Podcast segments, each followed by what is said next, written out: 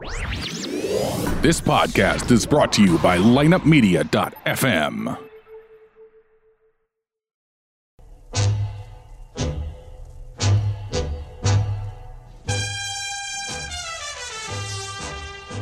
It's time to talk some Blues hockey. Welcome to the Blues NHL podcast, hosted by former Blues defenseman Jamie Rivers and former Blues enforcer Darin Kimble. And we got a problem in front of the Hawk bench. Kimble pulling at Roenick. Here's Kimball swinging at Roenick wildly, and the linesman trying to get in between them. Federko stole it from Reinhart. Breaking in to Hunter. Hunter shooting. Rebound. Recognizer scores! Here comes Cheveldae. He'll be thrown out of the game. Curtis Joseph grabs Cheveldae, and the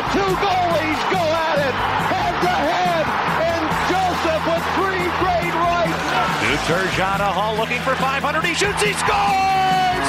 Brett Hull, number 500. Oh, unbelievable save by Jake Allen. Tarasenko in the clear. He scores! And now, here's your off ice official, Jim Cromer.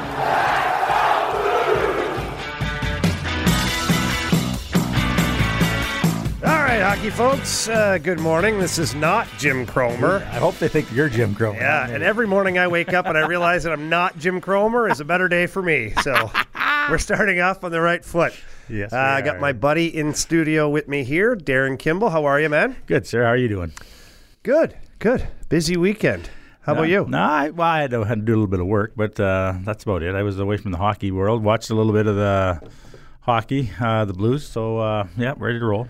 Yeah, so since we're getting right to the business here, I bring up the blue. I thought we'd get a little personal, you know. Oh, I did this, I did that. I Well, had we this, can- now you went right to the blues. Yeah, but your weekend is going to fall under the, uh, the the youth hockey, and so I think that's what we're where we can go to with you. What you did this weekend, but You want to go there first, or you want to go? Yeah, Blues go there first. Go there first, yeah. Okay. So we'll start off uh, this weekend here in in St. Louis was the Central District tryouts Yep. for the youth levels. Uh, I think it's 04, 03, 02, 01 birth years. And uh, what happens is they select a small number of kids from this area, and they advance them on to national programs. And so they had uh, those were in town this weekend. So it was Hockey Central over at. Uh, the Mills there, the St. Louis Ice Zone Blues practice facility. yeah, It was, uh, tell you what, it was there was a lot of people there. It was, uh, you know, kind of what you'd expect. I mean, a lot of people there, a lot of evaluators. I thought there was as many evaluators as there were people or parents watching. It was uh, first time for me to see that, but you know, overall, it, here's what I my takeaway from the weekend is. One is, unfortunately, we don't get all the kids there because it's a volunteer registration. You don't have to. You're not mandated to sign up for it. So, you do get some kids who pass it up because this, that, the other. They have baseball. They have something else. They have whatever the case. It's at the end of the season. They take the option. Um, but what's encouraging to me out of it all is that at each birth year, I saw a great number of talented players. Like they only pick, I think, seven or eight forwards from each birth year, five defensemen, and two goalies. And so when you look at that, right, like some of the birth years, you're like, that number's bang on, mm-hmm. where that's exactly what we should send to the national program.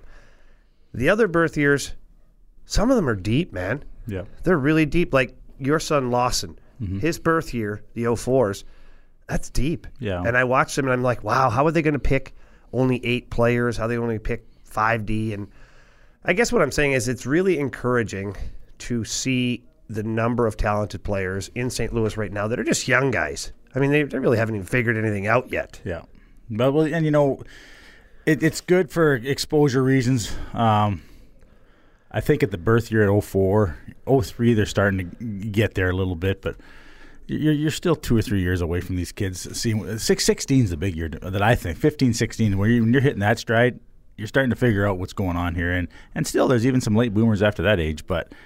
Uh, as where you're going is the, the talent level in St. Louis it's, it's, it's strong. It's strong. And I, I know the 04 group because that's where my kid played at. Um, and they, they I think they ended up taking 12 kids on the forward side and then they took eight defensemen. So they're still but they're they're they're the, they're the top kids, and they, and they're the ones that at the at this time right now is, is where they should be, and it'll be good for them to get a little exposure and get out there and and get ready for what's coming in this world if you want to get into the hockey world.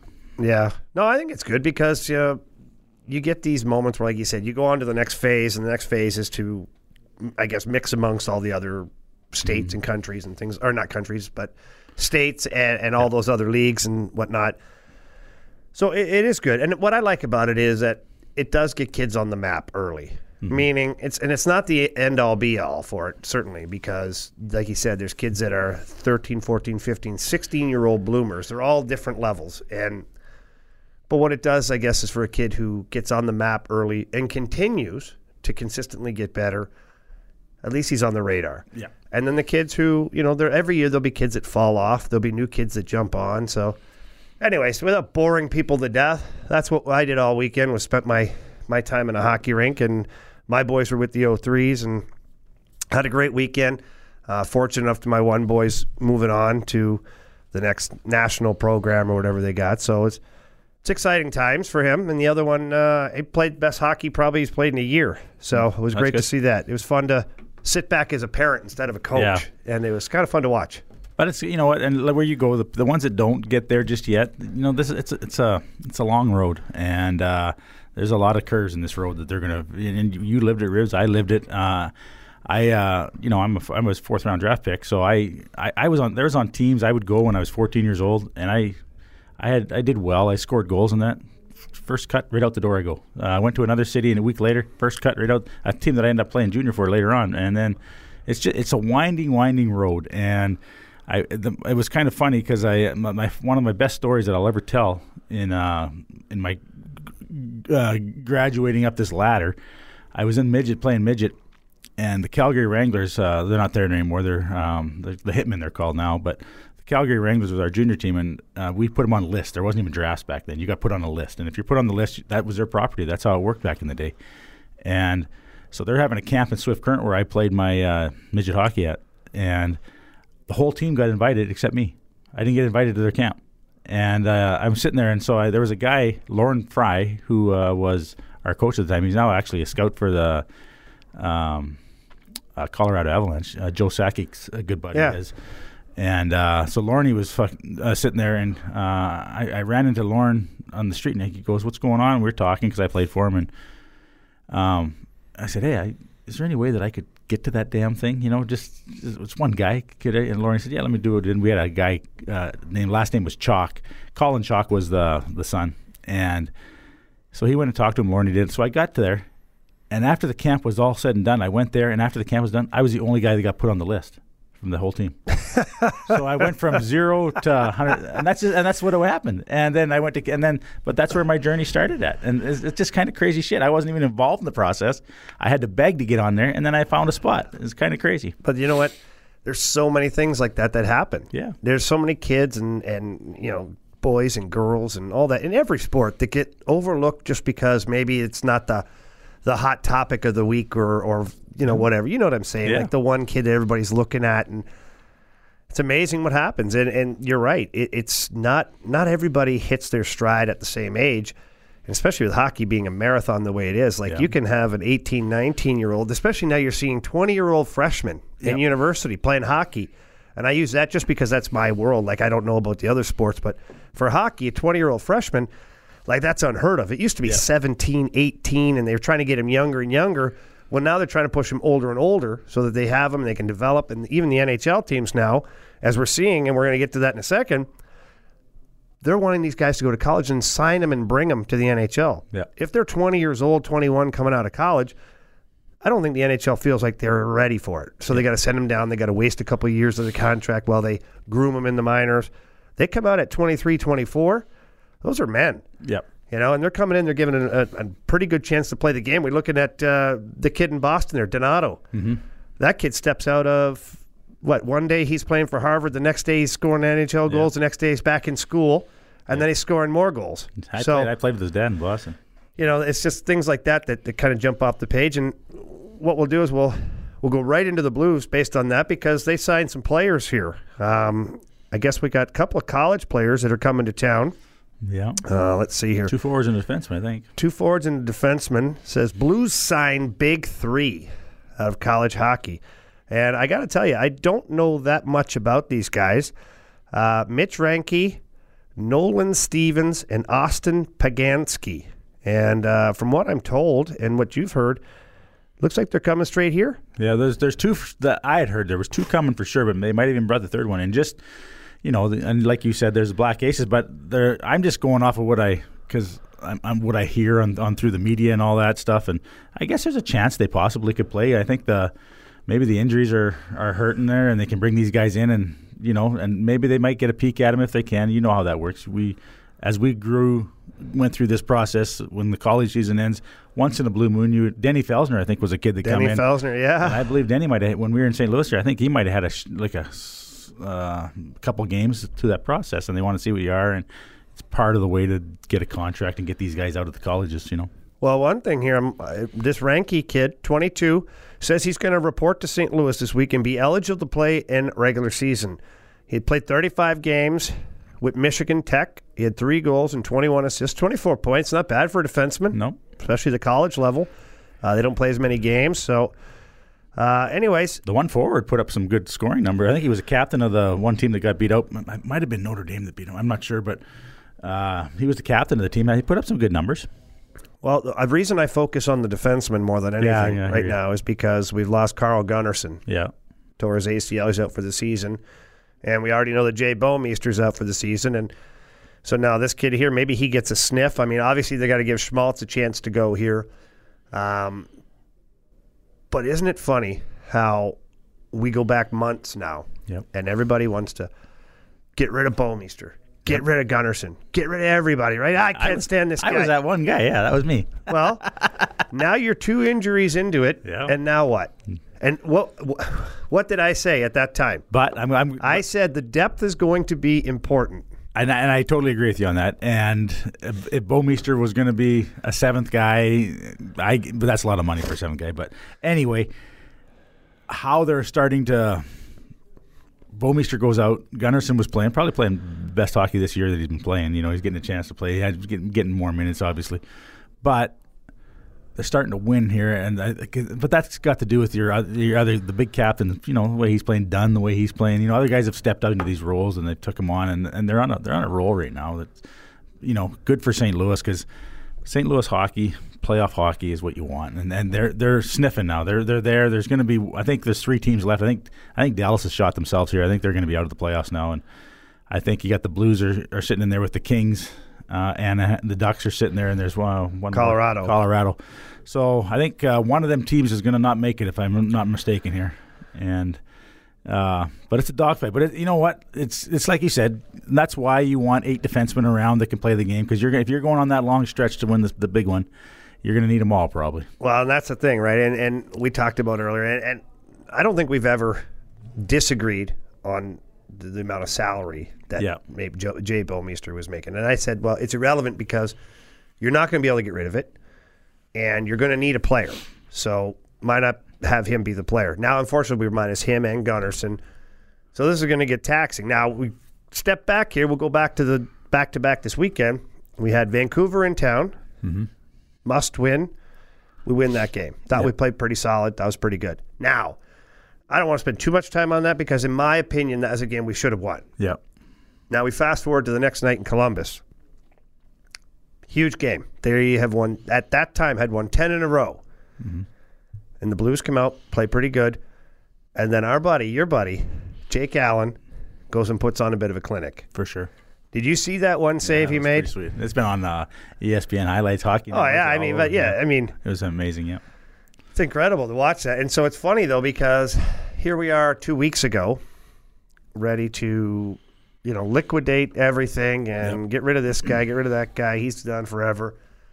And now we're back in the playoff hunt as we sit today with 75 games played, 89 points. We're tied with LA, but we have them on the regulation overtime wins and we have a game in hand on them. We have a game in hand on Anaheim as well. They're at 91 points. And Colorado's at 90 points, and they're at same games as us, 75. So realistically here, all we have to make sure is that we stay ahead of LA or Anaheim. Yeah. because they're not going to, you know, they're going to jump into that division and whatnot. But right now, we have to hope that we kind of have to hope, and this is craziness, but you kind of have to hope that Anaheim keeps winning yeah. and LA keeps losing. But you're going to find, and you know this as well as I do, is when you get to the end of the season, those California places out there, they're going to end their season playing each other all the time. So that's it's going to sort of work in the Blues' favor, I think, a little bit here. I think they got a Colorado's in there too. Colorado, because yeah. at the end of the season, you're sort of usually you, you, you end the season staying close to home, playing teams that are there in your division. They're trying to make it important as they can. Um, so that that could work in the Blues' favor. And, and you know, remember two or three weeks ago, we're sitting here, and I and I sat over there in the Chromes, and we I, I, I didn't know if they were going to make it. You didn't know they were going. to You know, we were sort of like you said, we didn't know what was going to go on. And I said that the only way they're going to win is Jake Allen's going to have to get hot, and they're going to win games by one nothing, two one, and that's what they're doing. And then the the team had to buy into it. Tarasenko goes gets hurt. The team gets a little closer together, I think, and understands we got to play a little better defense. Some other guys, you know, Berglund, I, I got to give him credit. He's been he's been playing good here lately. He scored some goals. Uh, Steen's getting into the picture here now. These are the guys at the start of the season, you know, that the Blues were counting on. They're finally getting here. They, uh, you know, and I beat on them hard. I, I, I don't, I haven't been kind to them and saying, but they're they're getting there now, and it's it's helping this uh, this team get going here, and it's getting the fans excited again. So you know, they're they're they're there. They brought excitement back to the town town, you know, I wasn't the only one beating them up. There's a lot of people beating no, them no, up. No, they're and, taking a bit of a Yeah. beating, and you know what? Look, justifiably so. Things hadn't gone the way they'd planned. They started. I think what happened was the expectations got so high at the start of the season because they went on such a tear, Yeah. and came out flying, and everybody thought, "Wow, this is this is it," you Yeah. know. And it's not that it's not it, but I think it regulated itself a little bit, along with a couple of injuries to key guys, especially Schwartzy at the time. for sure. I think it regulated itself hardcore at that point, and then everybody was kind of jumping off the ship. And now we find ourselves where we're in a battle, certainly for the last playoff spot. I do think that it's within reach. Oh, for sure. For you sure. know, I like the fact that we're one game in hand on LA, and we're still we're tied with them in points, but we have that game in hand. Now you got to win that game in hand, yeah. which is always the the kicker. But um, you know, overall, I think we're we're in pretty good shape. I mean, after we play the Sharks here coming up uh, on Tuesday, then we've got Friday against. This is a big game. Friday on the road in Vegas. Yeah. Saturday in Arizona. Yeah. So now, here's the danger. Won't be easy. Here's the danger of it, right? Like you got the Sharks, who are what eight games in a row now. I think they've won Yeah. something. They're playing great. They're playing good hockey. Evander Kane is like Yeah, he's lighting it up. He's like something that's been shot out of a cannon out there. He's born again. He's brand new. Starting to play like the he's starting to play, and I'm not going to don't don't get me wrong when I say this, but he's starting to play like the power forward that he was supposed to be. He's doing it. he's Oh, you're doing- right. You know, yeah, he went to sleep there for a little yeah, bit. yeah. I'm not saying he's like the Tocchets and the Shanahans. I'm not going there, but he's he's he's playing like he should play. Well, you know what? I, I will say this, and I've been just as skeptical and hard on this guy as anybody. He is playing a pretty powerful game Right now. He's hitting. He's even been in a couple fights. Yeah. like he's scoring goals by the many goals, like For four sure. goals in one game, two Yep. goals the next game. Like this guy's on fire. So Yeah. we got him on Tuesday with a Sharks team that's battling as well Yeah. for their playoff lives because uh, every game that these teams have right now, there's implications involved between seeding or they're punted out. You never know. Yeah. Um, now, the interesting thing for me becomes the trip to Vegas. Now, I don't know when they're going out there. I don't know when they're going out there. If they're going out on Thursday, uh, but you know, who was it earlier this year? Calgary Flames, I believe, went in there, or no, I, I, maybe it was the LA Kings. One of the teams, anyways, flew out the morning of to play in Vegas because of.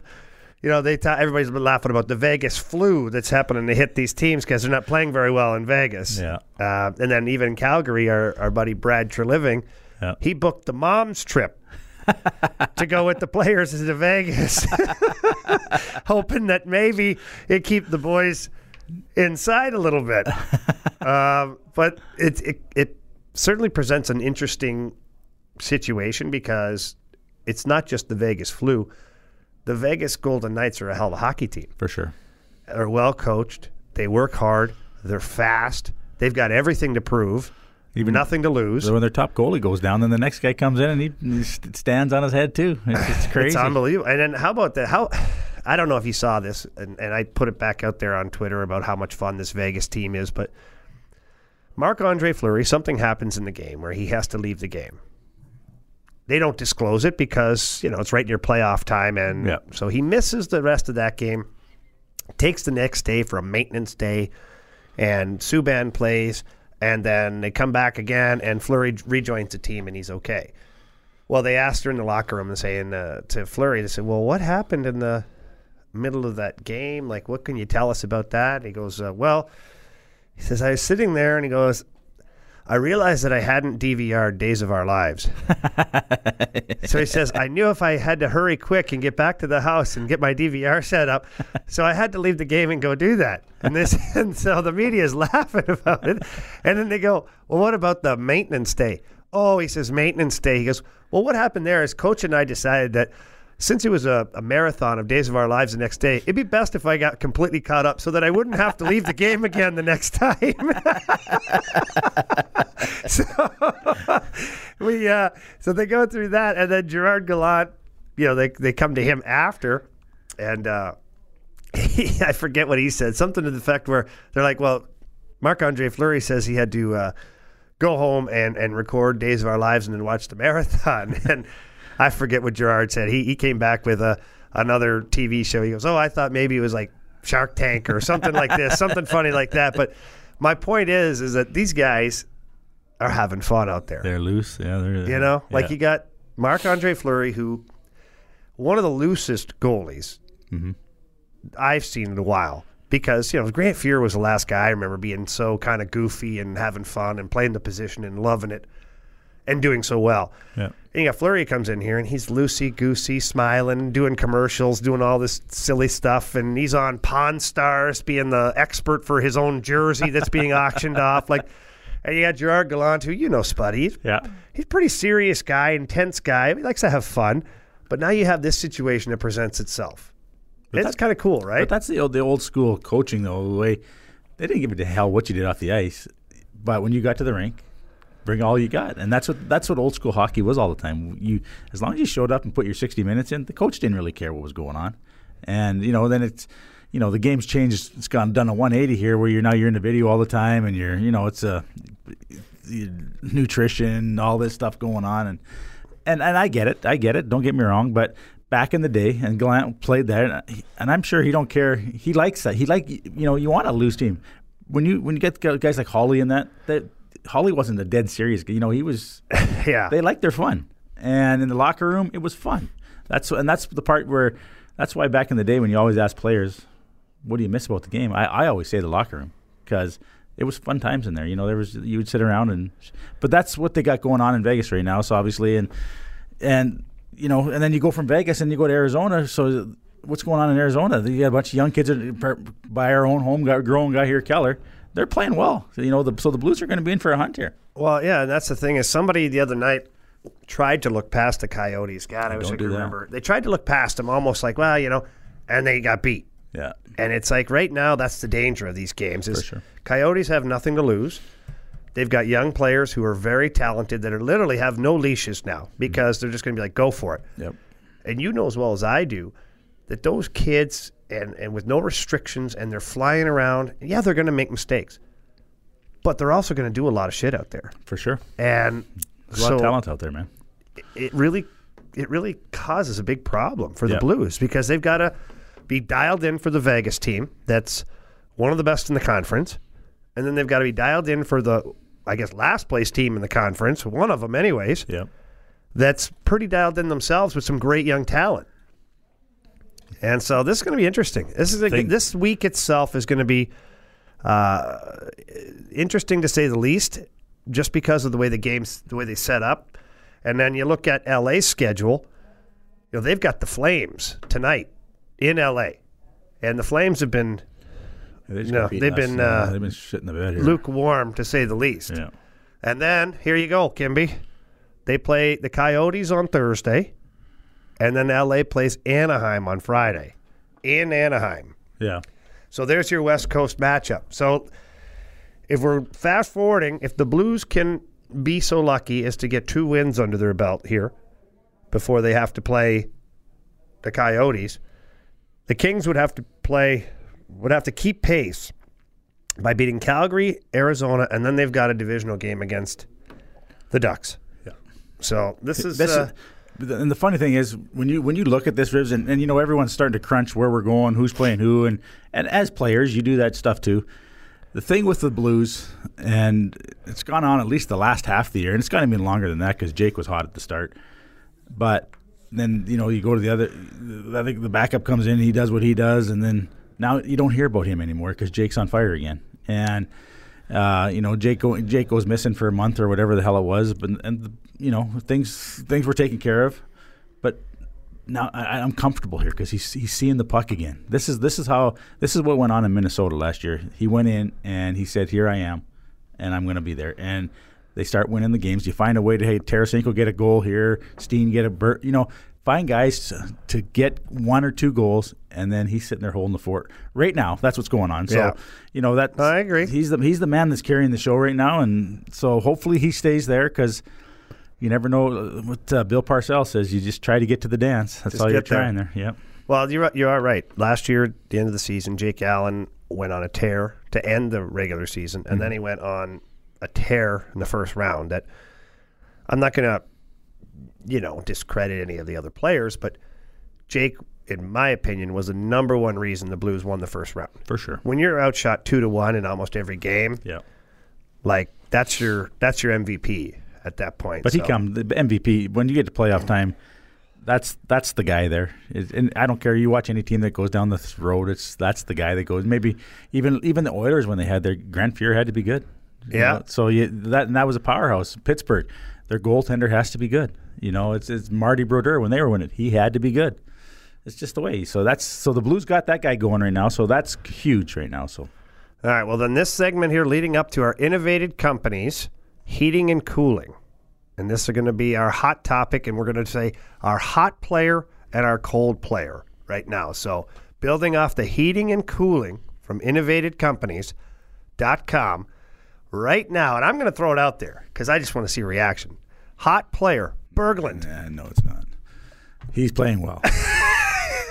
Come on, give He's me. not your hot player. well, I'm taking Jake Allen out of it. Okay, we're disqualifying Well, Jake. if you take take Jake out, but then you go to the you go to the captain because the captain's doing a hell of a job right now.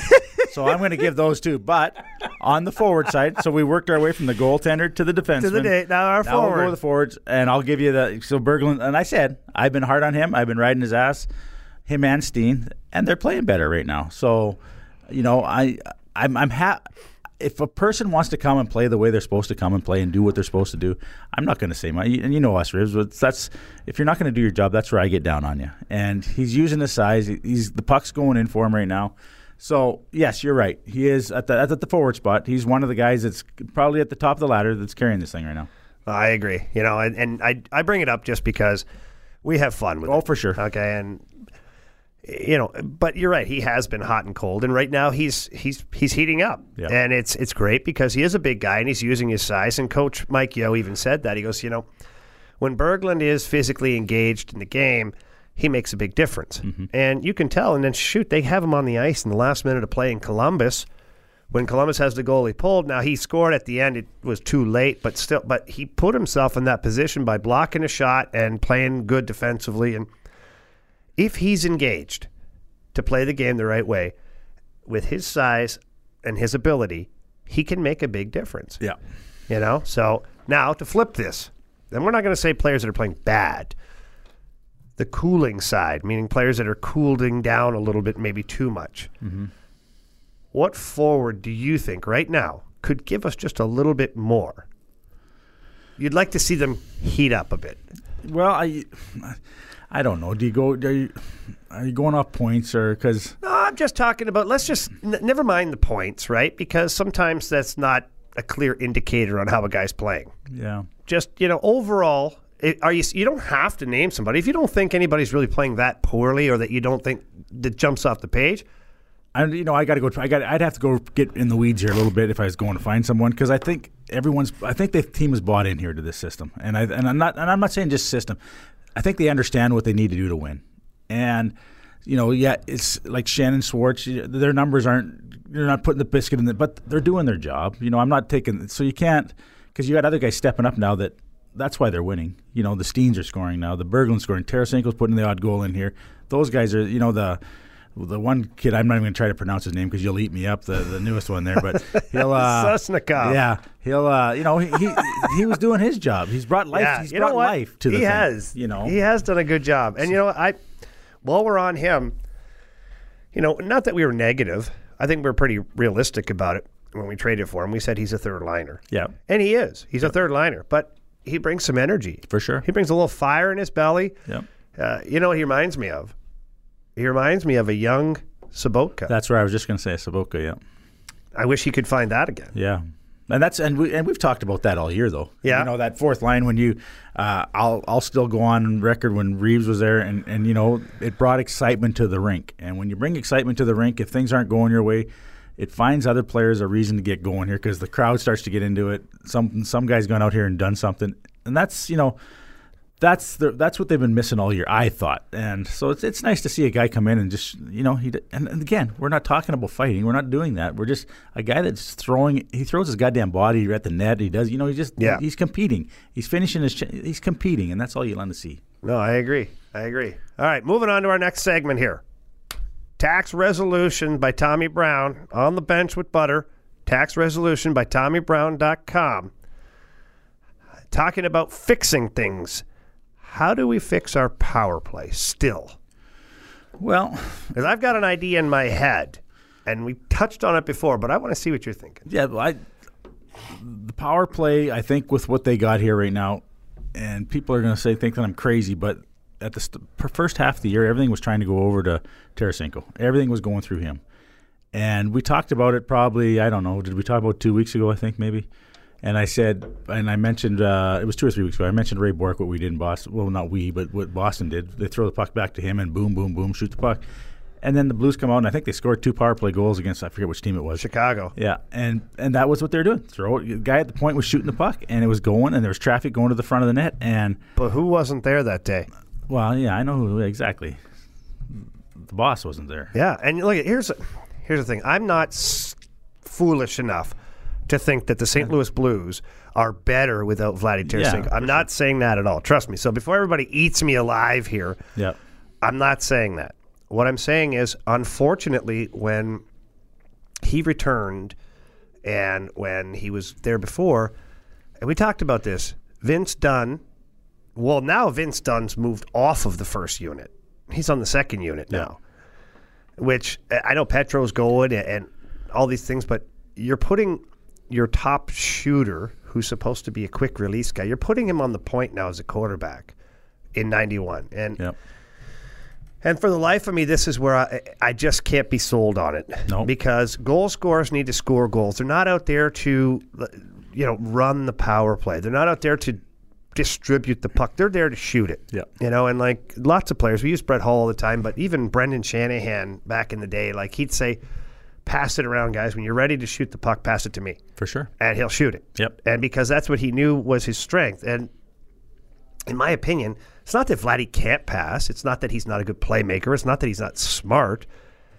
But that's not his number one feature. Yep. You know, his feature is shooting the puck. And so he's up at the top of the blue line with Petro. And somehow he always ends up on his wrong side. So he ends up on his one timer side. Yep.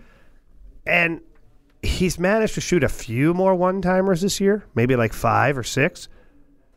But you got a guy who doesn't like to shoot the one timer in his one timer spot. So now you know is the opposite. Every time the puck goes over there, he's going to handle it.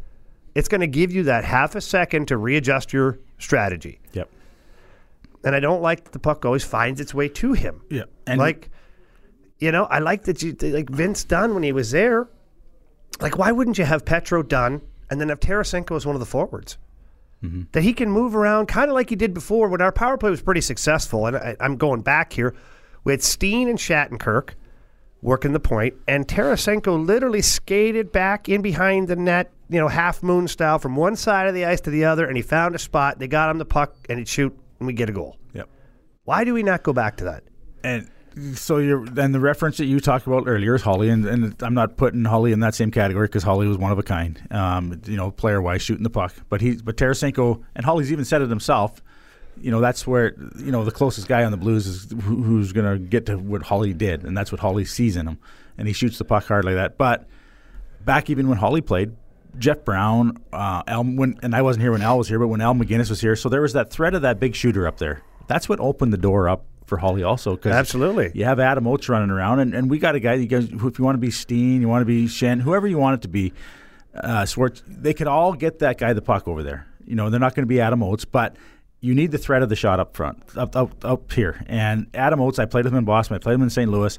He had Ray Bourque here. He had Jeff Brown, Scotty Stevens when he was there. He would shoot the puck too. That that's what his job was. And then you had you had your primetime scorer sitting over here. So whether it be Cam Neely was there or Brett Hull or whatever, Yeah. but that it gives it gives OT options. That's what it did. So Tarasenko should be an option, not where the guy focal point of the guy moving the biscuit. And I agree with you on that. So now I got because I Petro could shoot the puck. We all know that. He's been doing good. Yeah. So, but if you got Dunn sitting there, Dunn could be that guy that could sit on that other side, have Shit, Petro the way there. he shot it there, the For way sure. he's been shooting it, yes. like I liked his no hesitation. Yeah. Bam. You know, and it's like to me, you got to have that, and I totally agree with what you're saying. Mm-hmm. You can't just have it isolated with one guy. So now your your focal point, the guy who's supposed to score the goals, is holding the puck the whole time. Well, guess what? As the penalty, kill, penalty killers, it's easy to focus. I just got to worry about the guy with the puck. Yeah, but I, I but I that takes away and where I think where Dunn could get in there.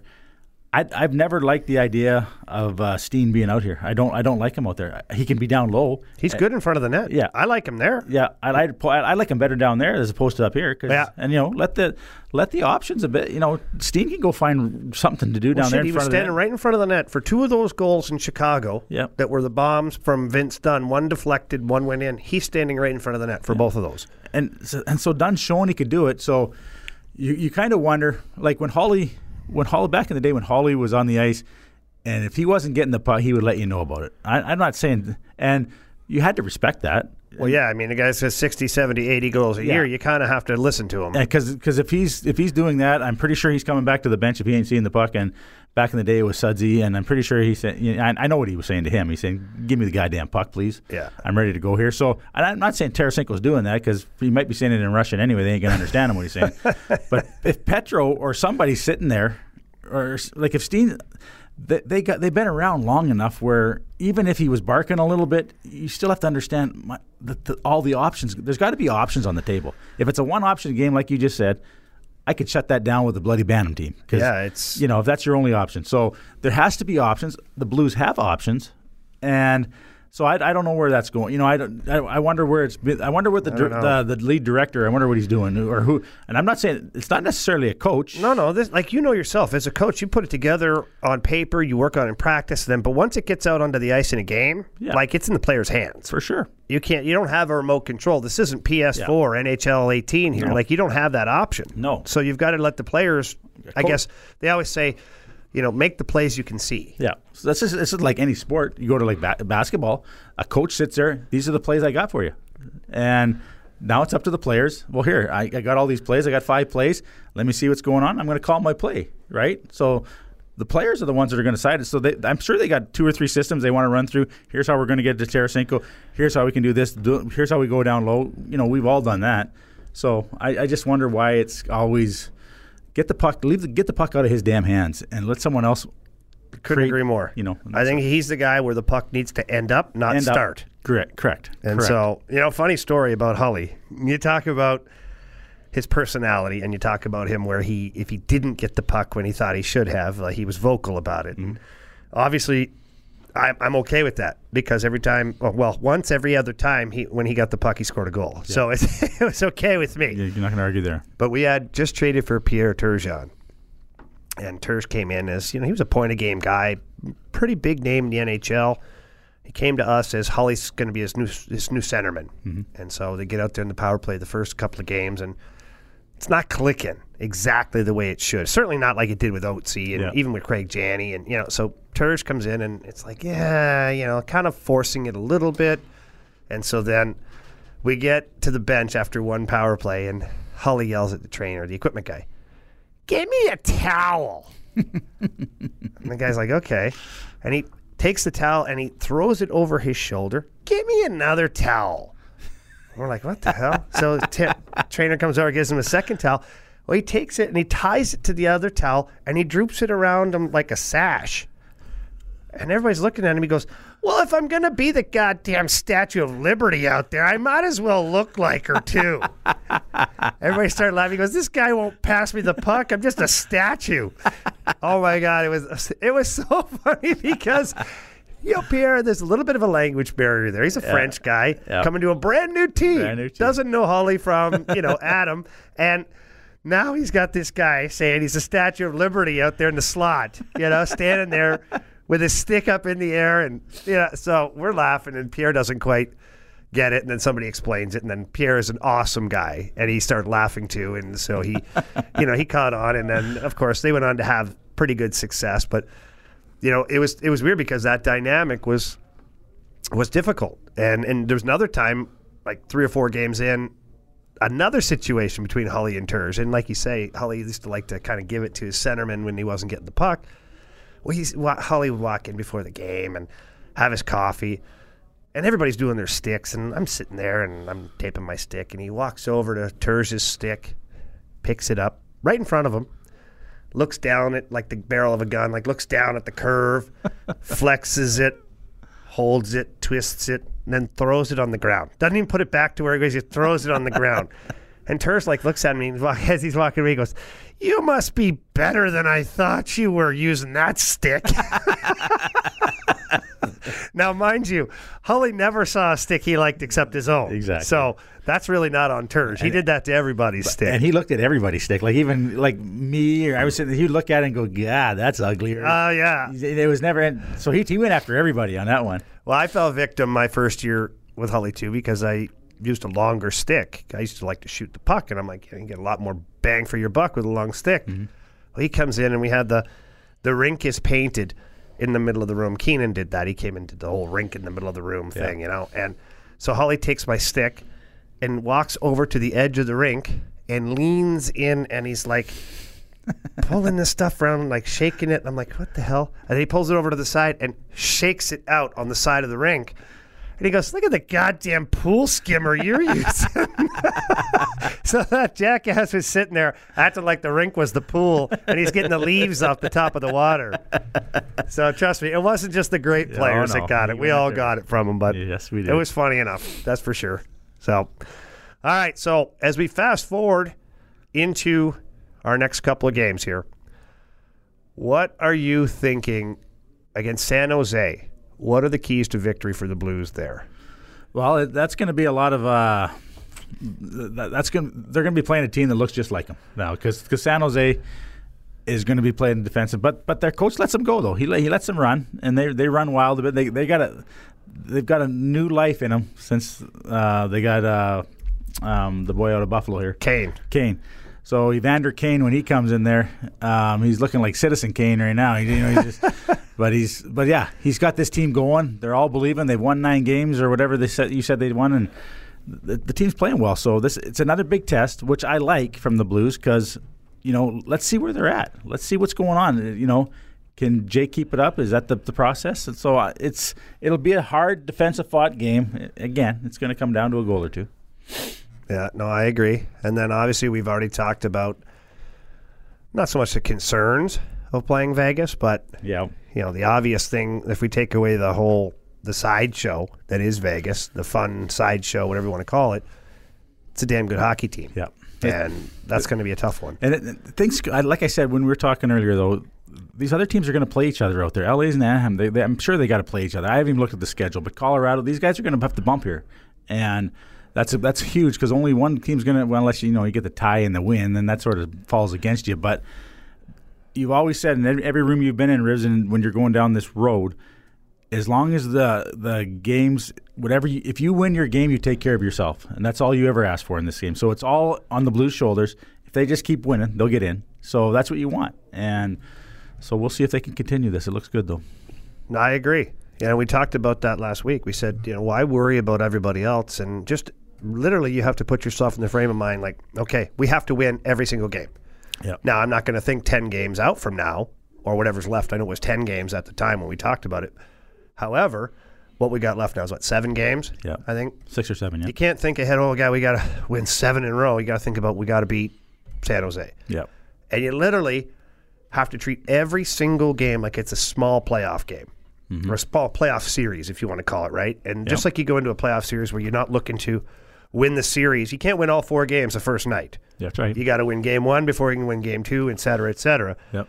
I think that that mentality almost has to be in the Blues locker room. Like, and I don't know your thoughts on this, and I, I'm a little wacky like this, but I'm a big fan of having the group together in one like one common goal, right, Yep. for the group. And I know that playoff teams do all these things where they have you know pieces of the cup where they they put it on the wall and they have stickers and they get pucks and they fill up their thing and do all this thing.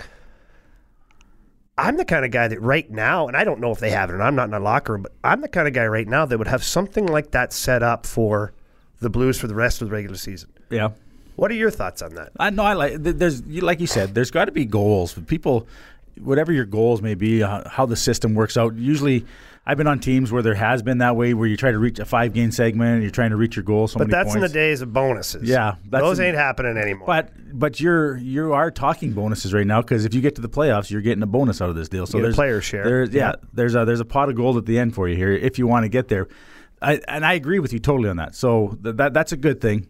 I just the thing I'm liking about it right now, where they're at, Rivs is, I think they're all buying into it. They know that they're going to have to win two to one, three to two, one nothing, whatever the score is. The goalie's playing well. The defense are doing their job, and it's not Tarasenko just scoring a goal. It's not Schwartzy just scoring a goal or Schenn scoring, you know, five goals. It, everyone's scoring a goal right now, and so Berglund, Steen, these guys all got to keep coming to the the broads. You know, every, and who knows? It's but that's the that's what playoff hockey's about. You know that as well as I do your your good players are probably going to score goals, but who else is going to score goals? You know, the, who's going to score from the third line? Who's going to score from the fourth line or the second line? You know, and I think right now in the last little while, you're getting goals from everybody, and that's a hard team to play against when you're getting goals from everybody. no, you're right, and it has to be that way. Yeah. Like you said, you have you can't just rely on one guy, one line because No. what happens when the success isn't there? What? Oh, darn it, we lose. Yeah. No, you got to find other ways to, to forge through it. so, sure. I guess as you look back or as you look forward into the the end of the season, as a coach, coaching staff, because they have a group of them For sure. there. Christ, they got lots of stuff. They got lots of staff. yeah. Um, do you think you you've had conversations with your leadership on a daily basis, or do you think you're kind of letting it just go as it is? Because do you just? I guess my question is: Do you just assume that the leadership in the locker room know what's at stake, or do you make sure that you have daily or every other day just little meetings, like a coffee, yeah. with your leaders to find out how's the room doing? What are we thinking? I, I think that might have happened before. A couple. I, I think when uh, I think once you get on when you get on a roll you're on right now, I think is I think the coach, um, I think you try to step away a little bit. You know, you just you let it keep rolling till you have to involve yourself. You know what I mean? Not not right away from it. You you still you got to hit your you got to have your meetings of how the what the penalty kill, the power play, and all that. How Oh, yeah, playing, yeah. all that stuff. But I think you sort of let the. I'd have to think that the, I don't know, because leading up to this, they fi- they found Jake again, so he, he found himself again, so he's playing well. So they missed that. Um, Tarasenko sits up in the stands and they win. Those are little messages there. So that that takes, and I'll say this, that takes Tarasenko's head and it shrivels it up a little bit. And it's not so big because he goes, "What the hell just happened there? They won without me." So things When get he came back, guns a blazing yeah, too. Yes, and so that's it, it puts a because y- y- you know as well as anything in hockey, if your eagle's flying high, usually players are or yourself is is doing much better in the game. When you're you're down in the dumps, that's when. So I think a lot of the Blues players, like I said earlier, they're all contributing now. So I think they're their egos are getting a little bit bigger. They're more involved with the team. It's it's becoming a team effort as opposed to just an individual guy. Like when Schenn was hot, you know, he was riding it all. Schwartzy got hot for a while. He was riding it all. Terracing. So now it's all sort of coming together. Everybody's being involved in this process, and I think that's where the success is coming from right now. I agree. I do. Um, I guess my look, the way I look at it sometimes is that these coaches are much like CEOs of big companies, right? Because sure. you've got to find out as a CEO what makes every one of your employees tick. How do you get the most out of everybody so that one, you you're making money, two, your business is successful, and three, it's somewhere where people want to work. Yep.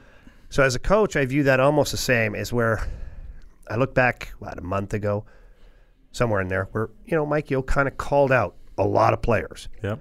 in the media, and it was it was a bumpy road. Mm-hmm. You could tell there guarantee there was a little Oh yeah. divider in the room, a little tension to where I'm not talking players. There, yeah, but there was there was shit going on there. I'm talking coaches, Yeah. players. It was probably not the best time to. the ship had a hole in it. Not many guys were hugging it out. No. at that time. No. So the way I look at it is, right now, they found their their their I don't know their effort again, their their way. They're playing better. Jake Allen's playing much better. The team is playing much better. If I'm a coach, and I don't mean having meetings like sit down and you know here's what we're going to do. Yeah. I'm talking about let's let the team know that we're in this together, right? And you know they got a great big office over there now for the coaches, where it's like it's not like it used to be, where you go down to that one office and the coach is like, "Meet me in my office," and you're like, "Oh God, this is awful," you know? it's like going to the principal's office. It's not like that now. They got a great big room. It's well lit, and all the coaches work in the same room, and so it's a little, well lit. a little more. it is well lit. That lighting's fantastic, by the way. Great upgrades down at the Scottrade. but oh, I guess what I'm saying is, you have your captains come in there, and you say, "Hey, look, guys, uh, once every couple days, I'm going to just have you come in and have a coffee with us." Mm-hmm. You know. Doesn't mean have to actually have a coffee. What it means is let's open the lines of communication. How we doing? How the players doing? Yep. How's so and so's hip flexor? You know this and that. Like you already know the answers to this. But I guess what it creates, in my opinion, is the players then view the coaches as part of them. Yep. And so now they want to play well to help the coaches, right? Like it's this that's always the battle, right? Can do you take that hard line as a coach where you're just an asshole the whole time and they play because they're afraid of you? Which usually those guys are short short lived. Yep. Or do you get a guy like Joe Quenneville or Scotty Bowman? You know, Scotty's a bit of an asshole sometimes, but he did it strategically. But where guys want to be successful because they want the coach to be successful. It- like, it- But that and so uh, along the lines you're saying, and I totally agree with you.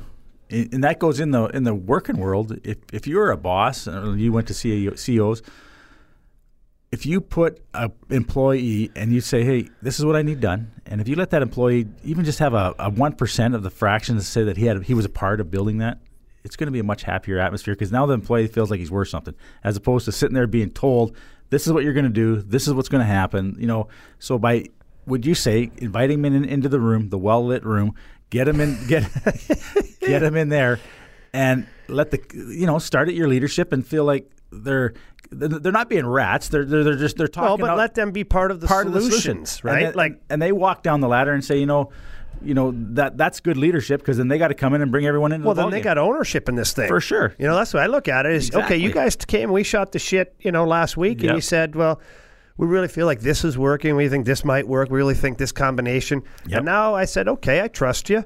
Well, it ain't fucking working now. yeah.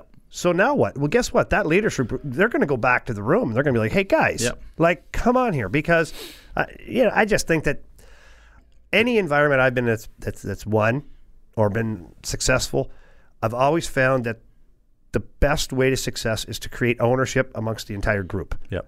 so that everybody feels like they're pulling for the guy beside them and they have to trust the guy beside them to pull for them for it to work. And it's almost at the point from so where you went from where there was about three or four holes in the boat and the boat was sinking to now you're plugging the holes up. So now you're getting to a point, and at some point, I don't I don't know the I don't know the answer to what happened. I, I don't know something's gone on where they're all buying into this shit now, and so they bought into it.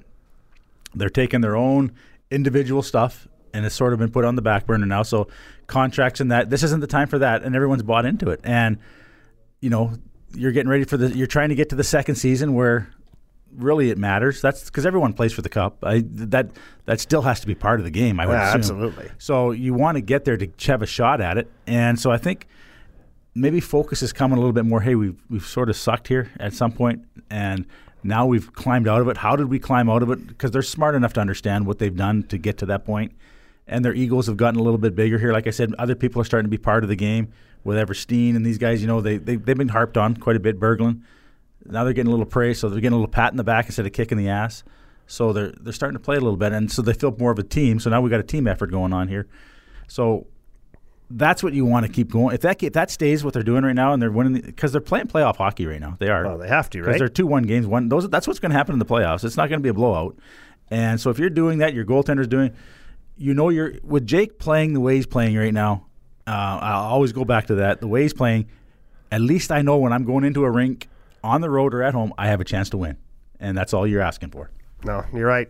So then I guess that begs the last question here before we wrap up. We've got San Jose, then in Las Vegas, then back to back Coyotes. Who are your goalies on what night? Because Hutton's back now. Yep. So who are you going with? Are you changing anything? Are you modifying it? Are you even playing another goalie? what are you thinking? I my one of my good friends is Eddie Belfour, and you weren't taking him out of the net. He's there, uh, uh, and I don't even think you can chance that right now because Jake. Do you think there's a burnout risk? bullshit. Not not this Bullshit, time. eh? Well, not this time. So this is this I mean, is they got seven games left. I don't care. This is Jake's taking this thing now, and he he's he's got it.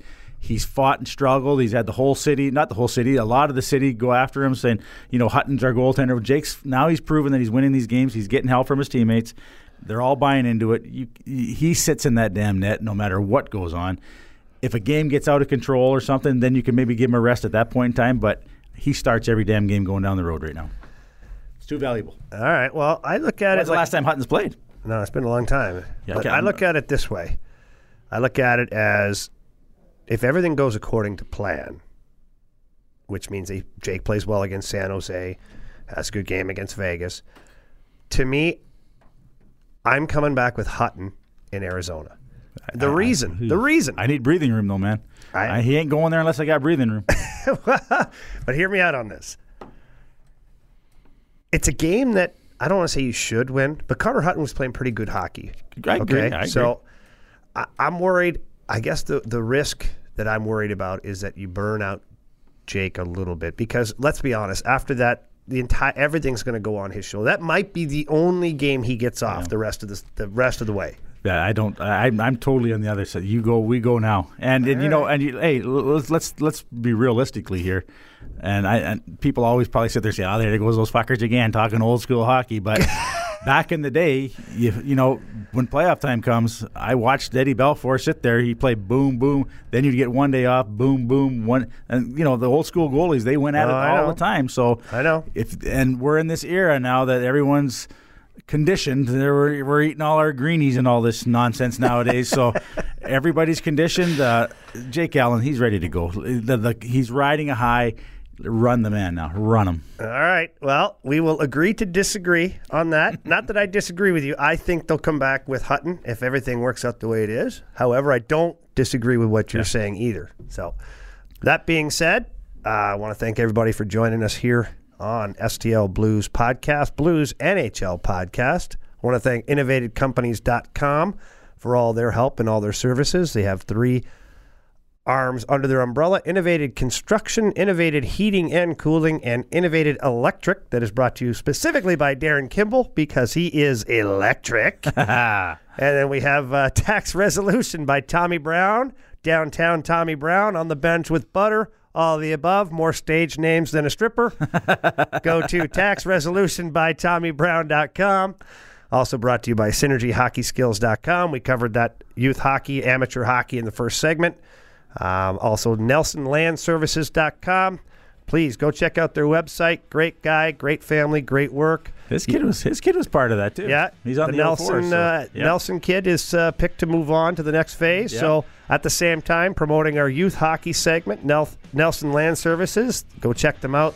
Great website, great pictures. They're not photoshopped either. That's the real deal on there. So check it out. He's getting Give busy him a right call. now. He'll give you a good price.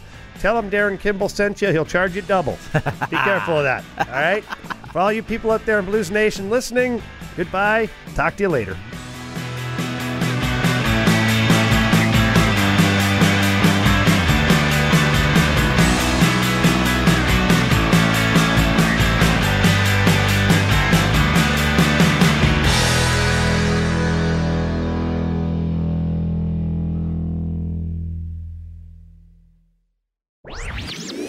This podcast was a presentation of lightupmedia.fm.